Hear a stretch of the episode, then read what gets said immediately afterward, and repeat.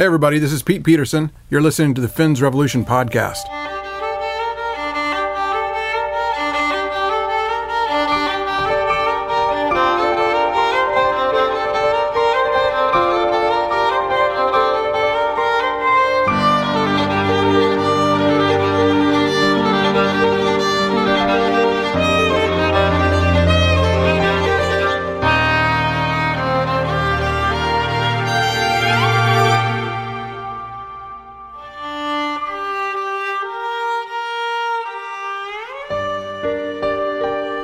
Everybody. Uh, I'm Pete Peterson. I am here today with Shigé Clark. Hello. And uh, so we have now finished the entirety of The Fiddler's Gun, the first book in the Finn's Revolution series. And uh, I just thought it would be fun to sit down with Shigé again, who, uh, like I said last time in our other like interview kind of uh, episode, Shigé has just recently read the books for the first time. And uh, so I was really interested in, you know, what questions she might have. Um, uh, what frustrations she might have. You know, I don't know. I, just, I, I kind of thought it would be an interesting experiment just to talk to her at this point in the story and maybe answer some questions and see where we get. So, Shigé, what do you think? Well, I am really excited to be here at the end of the first book because it was difficult at the first interview that we had to not talk about the rest of the book and to just stop at the end of, Right. of, of book one. Um, because there's so much that happens, so I'm I'm excited to. So to we can get to be actually talk spoilers now. Yes, So we, should can probably say that there will be spoilers for book one. read the book first or book listen to the podcast. Yes. both are wondrous experiences. Um, yeah, so I'm really excited. One of the things I wanted to ask last time that I thought was too overarching to get into just at the end of book one was the character of Finn Button. She's a really interesting, unique character. I don't know that I've read anybody like her before, and I love that. And I wanted to ask what, where you got the idea for her. Where did she come from? Ah, that's a good question. Well, um, I would say that at the time that I started writing the book, I was working at a place called the Florida Sheriff's Boys Ranch. Um, it's a little place out in the country in Florida that is a group home for at-risk youth, teenage boys. And so, you know, the mantra that you often hear in writing circles is write what you know. And so at the time, what I knew was orphans and teenagers with problems and behavioral issues. Uh, and so that was immediately what I wanted to start writing about because I, I was in the middle of kind of dealing with a lot of that stuff every day. But, you know, rather than writing about a young boy, I thought it would be more interesting to write about a young girl. Um, I mean, we're all fans of the underdog.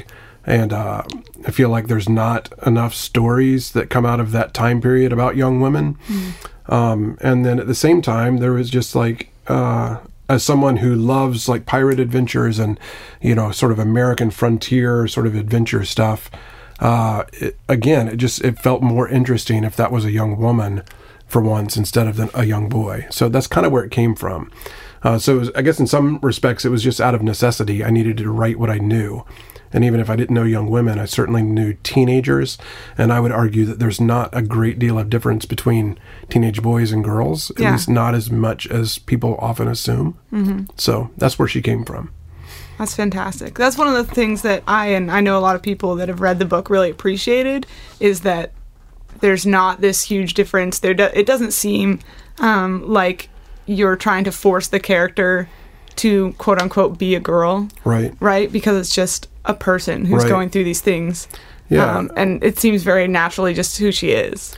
Yeah, well, it's interesting. A lot. I was actually surprised after I finished the book. A lot of people would ask me, "How in the world do you write uh, a, a woman so well?" And I was like, "I don't know. I just kind of write a person." you know, like I, I never thought of her, and I, I didn't feel the need to treat her as a woman. You know, obviously there are points in the story where you deal with certain things in different ways, but ultimately she's just a complicated character, and that is going to ring true no matter what her gender is. Absolutely. If that makes sense. Yeah, absolutely, it does.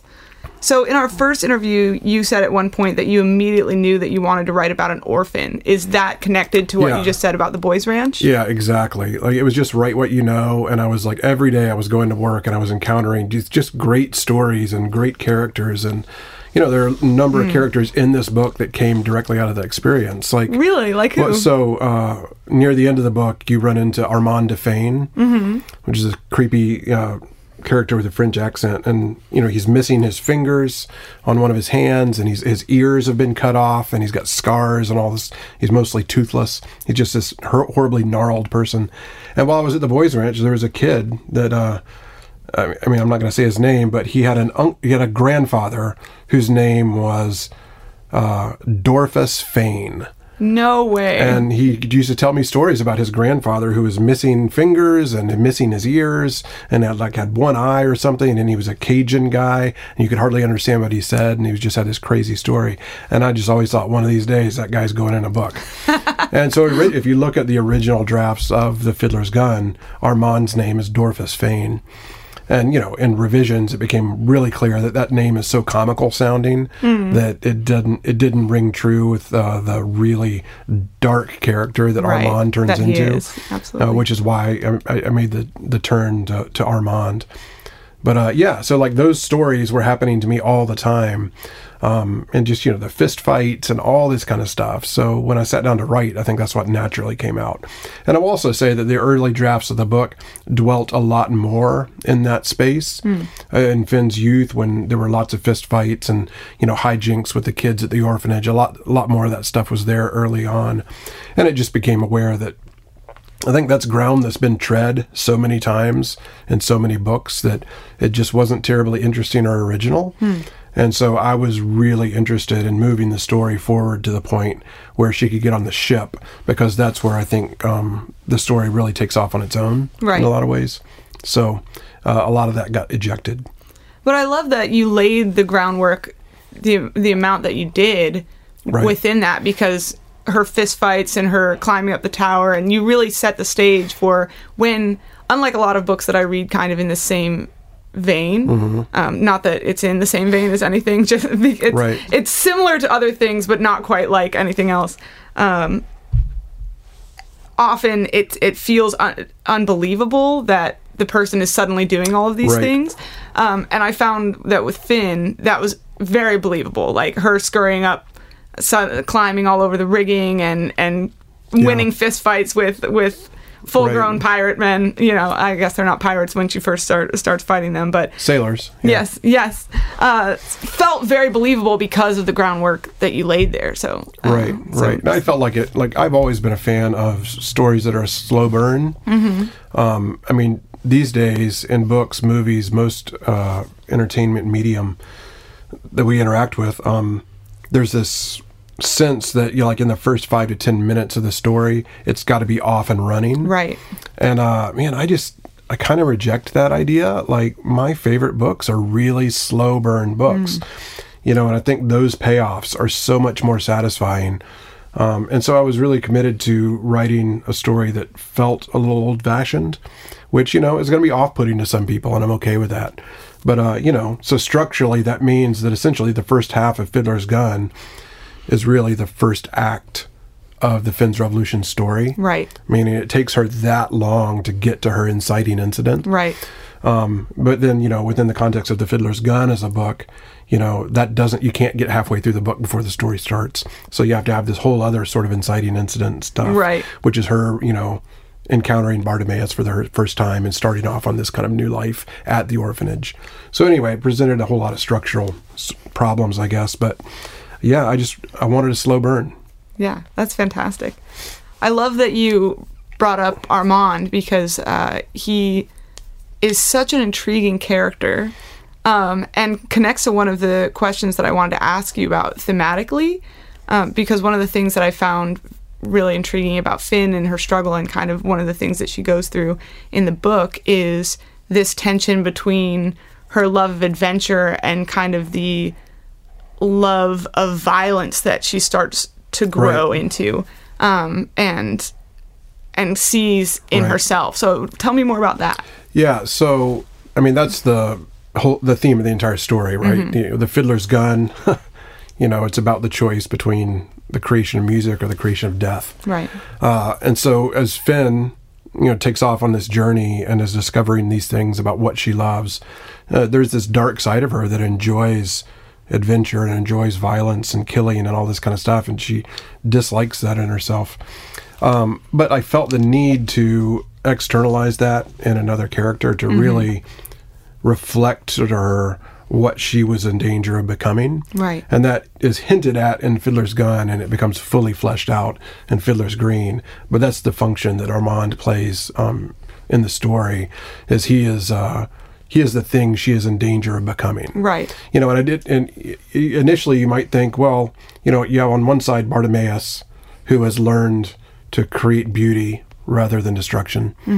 Uh, and on the other hand, you, you might think that, that his foil would be uh, Creech. Mm-hmm. Uh, but I didn't want that to be the case. Like, uh, Creech, I think, is just kind of like ho- wholly and simply just vile.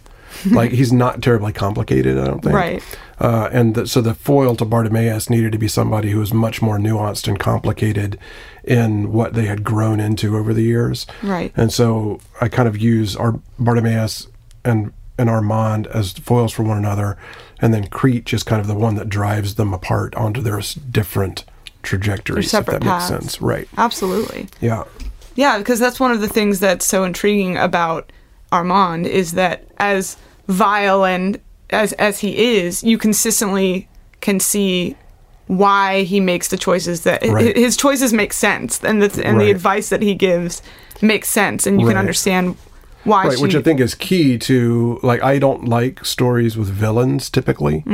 Um, you know, uh, you can certainly argue that the Fiddler's Gun has a villain. You know, I think it's certainly true, but uh, in the case of Fiddler's Green, which we haven't gotten to yet, I would argue that there's not a villain.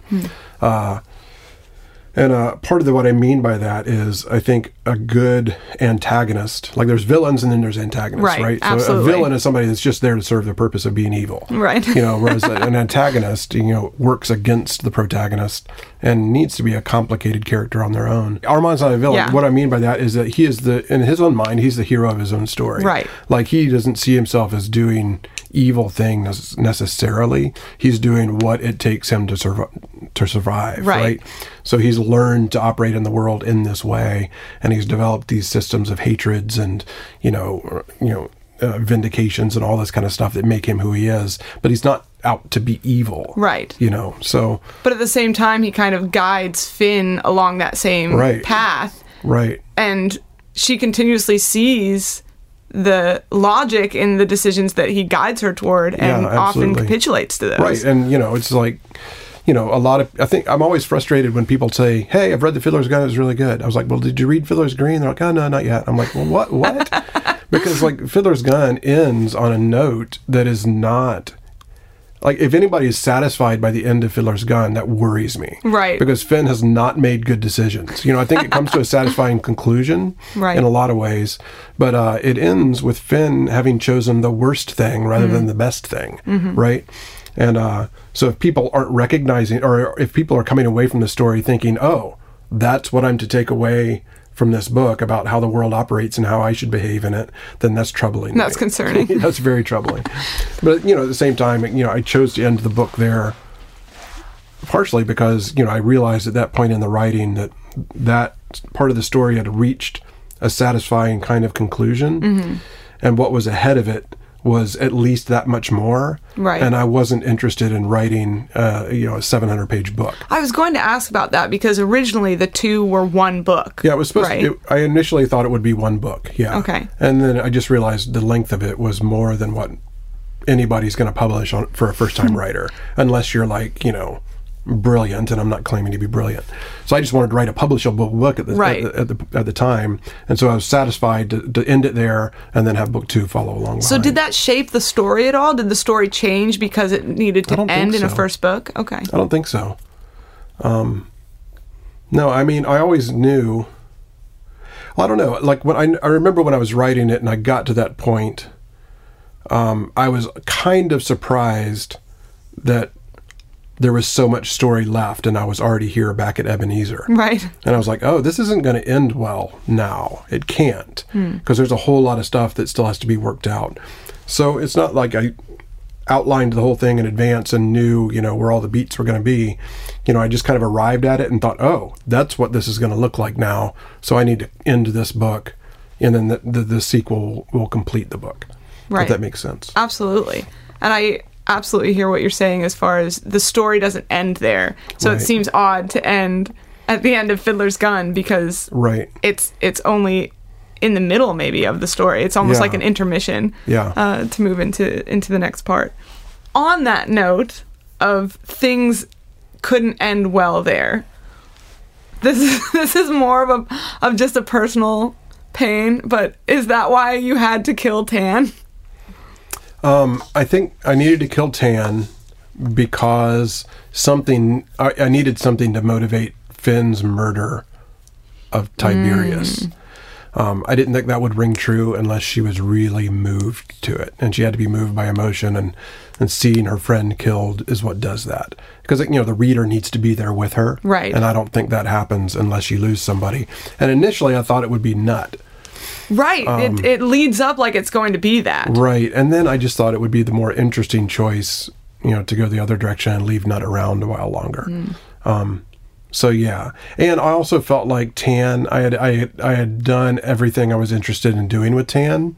Like he has his sort of development when you learn the backstory of the rattlesnake and all that. Right. And his friendship with Tommy Nuttall and, and that kind of thing. But then, like in my mind, his character there, there was no place else for it that his character was ever going to go. Right. I knew I wasn't interested in any kind of romance between him and Finn, Mm-hmm. even though I know a lot of people thought that that might be Really? Yeah. I'm so glad that you didn't take that trajectory Yeah. with so many th- things because that that very aspect of so many people, as you're saying, sugge- suggest or expected that. I love that there are these real friendships between right. Finn and all of these men in her life, like Mm-hmm. Jack Wagon, who is one of my favorite characters. Um, that that's never even a thought in anybody's mind. Right, right. Yeah, it certainly wasn't in mine. And so I was fighting against it sometimes in the writing Gotcha. to make sure that I wasn't leading people there. But yeah, I just think when I got to the point in the book, I, I just I, I wasn't interested in Tan anymore. And I think when you're not interested in a character anymore, you probably need to find a way to get rid of them. Because if the writer's not interested, neither is anybody else. So, Okay. well, maybe that's not fair in your case. you killed off my favorite character. I'm sorry. No, it definitely had the effect that you were going for of the reader being there with Finn, if, Right. of you know, and feeling the necessity of the action. So I love it. I just hate it at the same time. yeah, I'm sorry. Yeah. No, you're not. Don't lie. It's I'm fine. really not that sorry. Yeah. Um. So one of the things that this kind of I think connects back to the theme of of adventure and violence and that whole representation of Armand, um, but also just kind of to the way that people are represented on on the ship and how and how that whole thing functions. I've been curious what part your military experience played in the construction of this book and whether and how much that fed into it. Do you want to tell well, me about that? yeah, it goes back to what we were talking about with the orphans. Even write what you know, Hmm. right? So this, uh, I was writing this book, having just come out of you know six years in the Marine Corps, uh, much of which was spent on ships. Hmm. So you know, I was in the Mediterranean for six or eight months. You know, living on a ship around sailors, and you know, you know, so it was all the all the the language is all very familiar to me. You know, I know how to talk about being on a boat. I know how to talk about that kind of stuff. And in the intervening time, I'd learned, you know, shipbuilding and sailing of small ships and that kind of things. So, you know, it was easy for me to be able to write about something that I knew again, which is, you know, I think always a safe place to start when you're writing. Uh, so yeah, it all developed out of that. And you know, one of my favorite parts of the of the first book is the scene in Tun Tavern, Philadelphia, uh, which is you know they, they make a port a port. Uh, they stop the ship goes to port at, in, in Philadelphia, and Finn and her friends end up in this place called Tun Tavern, where Captain Robert Mullan comes in and announces the formation of a continental. Uh, Corps of Marines, Right. which historically, uh, the Marine Corps was founded uh, in 1775, November 10th, in Tun Tavern, Philadelphia, by Robert Mullan, who walked into a bar and said, "Who's who wants to sign up?" you know, and that's where the Marine Corps started. Which is so, um, if you've been in the Marine Corps, it's so appropriate that it would, it would start in a bar. And of course, I've always kind of imagined that that somehow, you know, mystically would have led to a bar brawl. Yes. You know, so I was, I was, it was just pure delight to be able to recreate that in the context of this story. And interestingly enough, uh, spoiler alert, alert, alert that uh, you know, uh, Fred and Ned leave the crew of the, of the Rattlesnake at that point and join the Continental Marines. Right. Marines. And that was just for fun for me. I was just like, oh yeah, send some of them off to join the Marines. And I didn't realize until I was writing the final ship battle at the end that was like, oh, They're that's why they're, back there. up. they're coming back. and so it was a total surprise to me. I didn't I didn't plan that at all, and it was just delightful. It's one of the mysteries of writing. I think Mm-hmm. is uh, just see being open enough to the story that the story can be in command of itself in some ways. Absolutely. Um, because if any writer tells you that they know everything that's going on all the time, they're lying. I'm sorry, I just don't believe it. Um, it's a mystical act, and that I can't explain. So yeah, I planted those seeds early in the book, and then it came, comes back around at the end, and uh, I was really happy with how all that worked out. That reminds me of a of a quote that, and of course, I'm not going to be able to attribute it to to the author who said it because I can't remember. But um, someone said, "No surprise in the writer, no surprise in the reader." Yeah, for And- real. And I love that that aspect of this surprised you, and Yeah. therefore surprised the people who were reading the book. Because when the O'Malley brothers came back, delight was the correct word for that. I was so delighted. I was like, "Yes, the O'Malley brothers! This is all I wanted." And I'm Yeah, very good, good. It's, it's very cool that you got to experience that same surprise and delight that your readers Yeah. do. I that's that is kind of a magical Yeah, thing. it's part of the fun of writing. Like if writing was just work, I don't know that I would do it. But like writing surprises me all the time with like, oh man, look what's going to happen now. I didn't even think of that, and you know, it doesn't always work. And it, it- to be realistic, uh, when you're writing, you will have those moments when you're like, oh, now I understand how this comes together. But then, you know, you go into the editorial process and you go back and you work all that stuff into the earlier in the book, so it's all properly foreshadowed and all that. So it doesn't come out fully formed the first time, but uh, the ideas form the first time usually, and then you spend the whole editorial process massaging everything so that it seemed like it was supposed to be there all the time. If that makes sense. yes, Yeah. that's that second muse aspect that we Yeah. that we talked about. Yeah, absolutely. So, did your military experience, other than logistically, feed into the book thematically as far as that that whole arc of um, violence Yeah, and enjoyment know. of adventure goes? That's a good question. Um, I think a lot of that theme, the theme of you know the what is uh, our relationship to violence do to us internally. A lot of that, I think, is just some of the, my own stuff. Um, because you know, as a young man, being in the Marine Corps, you're surviving, so you're surrounded all the time by this kind of macho culture Right. that just loves punching and shooting, and uh, and of course, I was enjoying all the movies at the time, you know, Right. that most you know people do, which are just incredibly violent. And I've always wrestled with that. Like I've always wrestled with like what is appropriate here, what is healthy, what is not. I mean, like there are some movies that are incredibly violent that I unabashedly adore, but those tend to be movies that have something to say about it in the end. Um, you know, I'm thinking about something like uh, Thin Red Line by Terrence Malick about uh, the Battle of Guadalcanal. Uh, I think that's the battle it's about. But uh, it's a World War II movie, really violent, hard to watch, but like it's ultimately about violence. Like it's having some, it has something to say about violence. Whereas there are movies that I will walk out of um, and have walked out of that are violent just for violence sake because they kind glorify. of glorify and like the coolness of it. And that's something I have very little patience for. Like if something is trying to make violence seem fun and cool, like you better have a good reason for it. Uh, and you know, I'm I'm guilty on the other hand because I could argue that superhero movies are remarkably violent and remarkably cool, and they certainly are.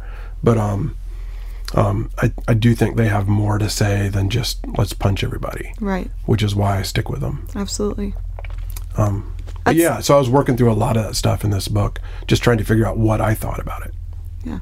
I think that that really shows through in the story because if there if there's one way that I would encapsulate kind of uh, how that comes through is tension. That's the word that I would use because mm-hmm.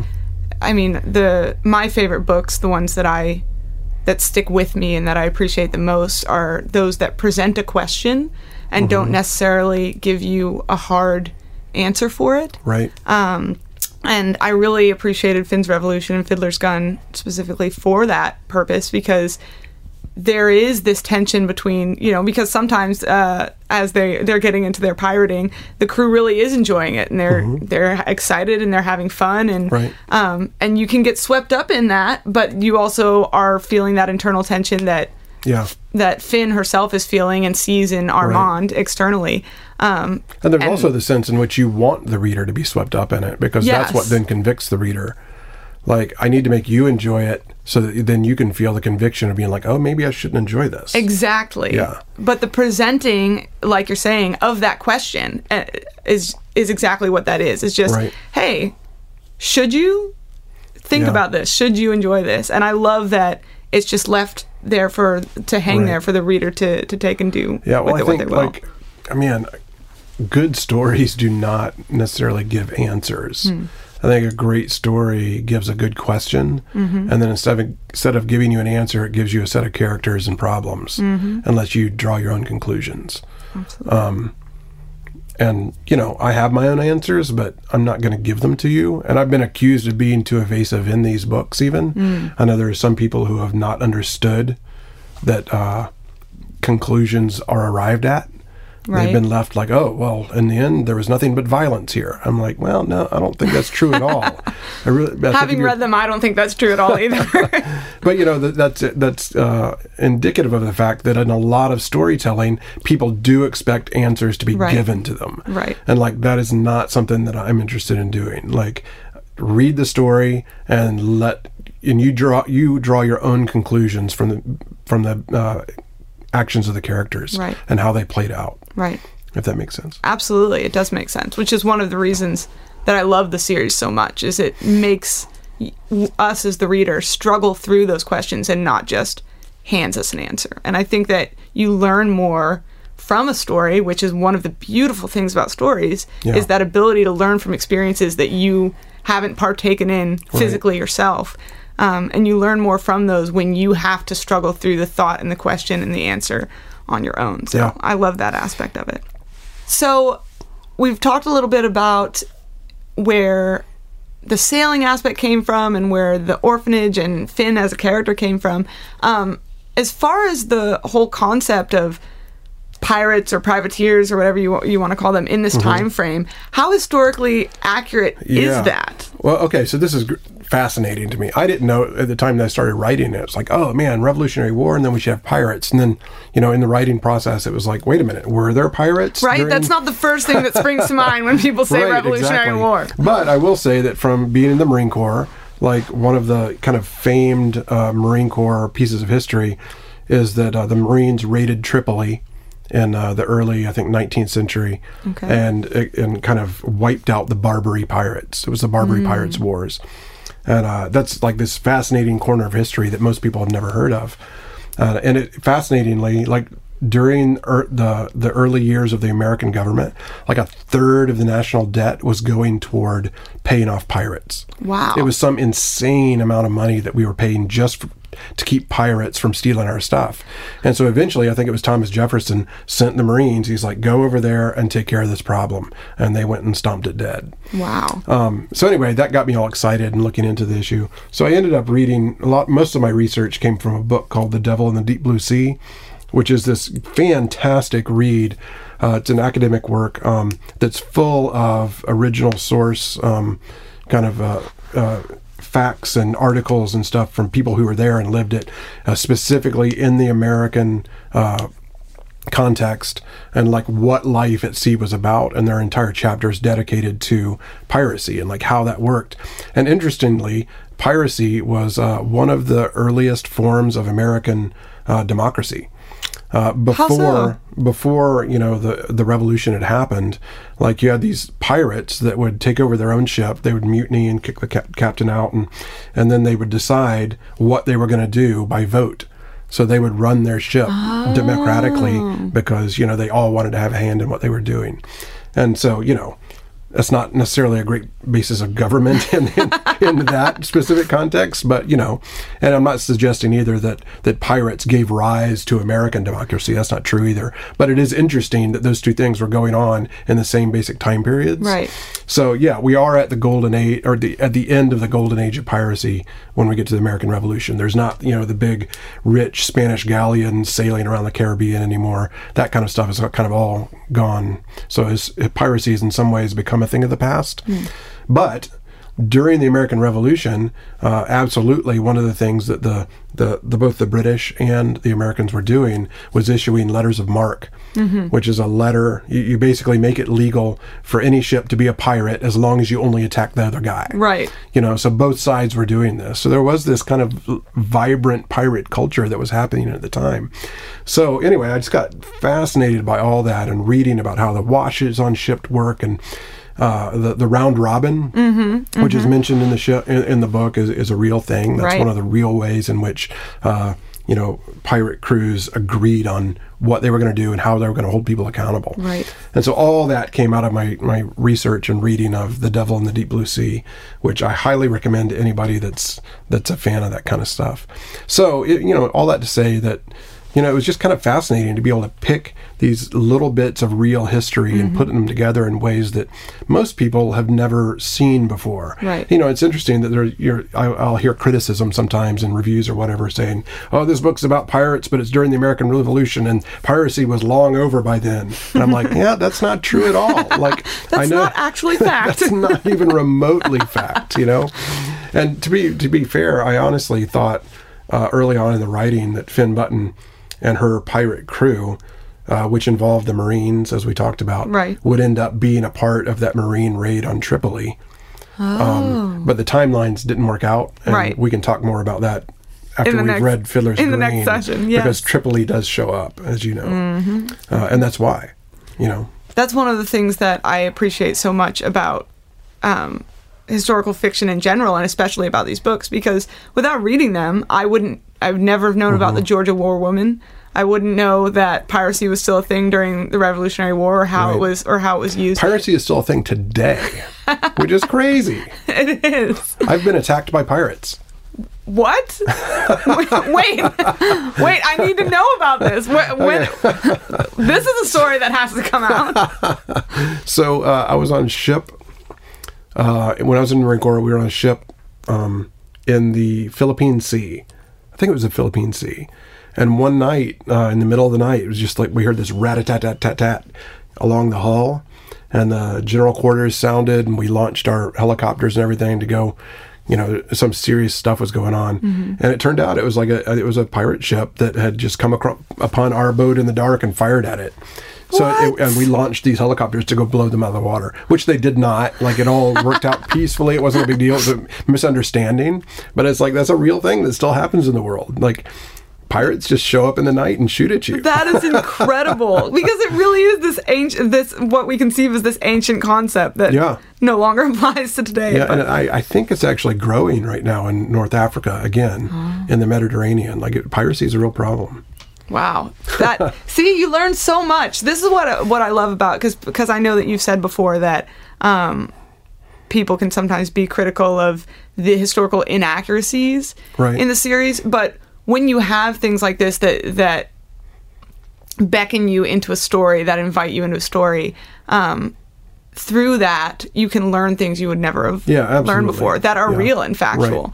Um, so and I think I'm, we talked about this before. Like I did not set out to write historical fiction. Like I call it historical adventure. Yes. I, I am not interested in exactly recreating facts and timelines and all that kind of stuff. I'm interested in the flavor, and I don't want to play really fast and loose and just make stuff up. You know, I'm not going to have knights show up, or am I? or am I? but uh, you know, I mean, I don't want to stretch it too far, but um, I do like to just draw on things, kind of blow on em- embers, so to speak. You know, so I don't. There's very little in the books that are plainly false. Um, but it's it's not what I would consider historical fiction, in the sense that you know something like um, the Killer Angels is historical fiction. Is that even historical fiction? That's nonfiction. So yeah, probably a bad example.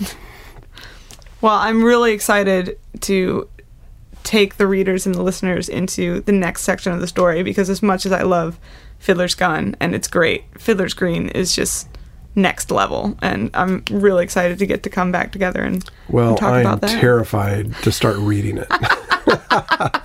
There's so many voices. Oh my gosh. I'm so excited for this. Oh, you I will just do my really best. you just really wrote yourself into a corner on that one. I really did. I really did. I picked it up the other day and, and was flipping through it, and I was just like, oh my gosh, how am I going to do that? so we'll see. I'll figure something out. I'll be taking French lessons. I'm looking forward to it. All right. Thanks, Shigé. Thank you, Pete.